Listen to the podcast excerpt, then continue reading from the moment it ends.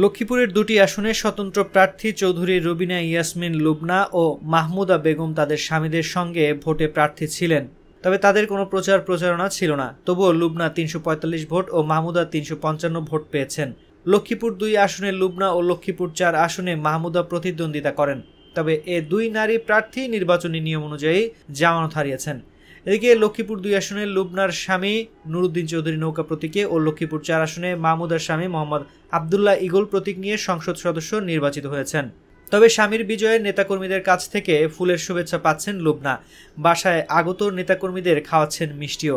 নির্বাচনী বিধি অনুযায়ী নির্বাচনে কোনো আসনে প্রদত্ত ভোটের আট ভাগের এক ভাগ ভোট কোনো প্রার্থী যদি না পান, তাহলে তার জামানত বাজেয়াপ্ত হবে। রিটার্নিং কর্মকর্তার কার্যালয় থেকে ঘোষিত ফলাফল বিশ্লেষণ করে জানা যায়, লক্ষ্মীপুর দুই আসনে নৌকা মার্কায় জেলা আওয়ামী লীগের সাধারণ সম্পাদক নুরুদ্দিন চৌধুরী নয়ন এক লাখ তিরিশ হাজার দুইশো এগারো ভোট পেয়ে সংসদ সদস্য নির্বাচিত হয়েছেন। এ আসনেই তার স্ত্রী লুবনা পেয়েছেন তিনশো পঁয়তাল্লিশ ভোট। নয়নের নিকটতম প্রতিদ্বন্দ্বী ইগল প্রতীকের সেলিনা ইসলাম জামানত হারিয়েছেন। তিনি নয় হাজার আঠাশ ভোট পেয়েছেন। অন্য দশ প্রার্থীর মধ্যে তৃণমূল বিএনপির আবদুল্লাহ আল মাসুদ তিনশো বিশ, ট্রাক প্রতীকের এ এফ জসিমুদ্দিন আহমেদ নয়শো তিন। বাংলাদেশ সুপ্রিম পার্টির জহির হোসেন তিনশো বান্ন ভোট।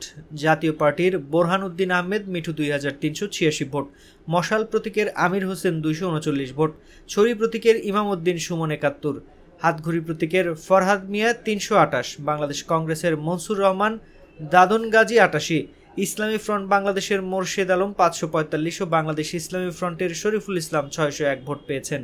এর মধ্যে ভোটের একদিন আগে বাংলাদেশ কংগ্রেসের মনসুর ও ছড়ি প্রতীকের সুমন নির্বাচন থেকে সরে দাঁড়ানোর ঘোষণা দেন। লুবনা সহ এ আসনে বারো প্রার্থী জামানত হারিয়েছেন।